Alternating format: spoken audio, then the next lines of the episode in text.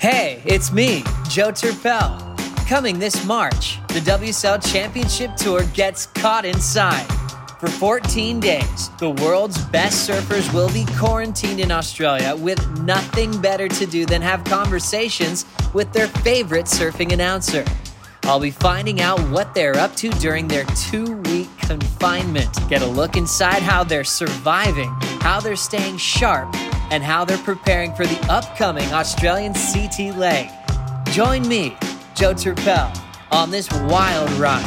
And make sure to subscribe to the podcast feed so you don't miss an episode.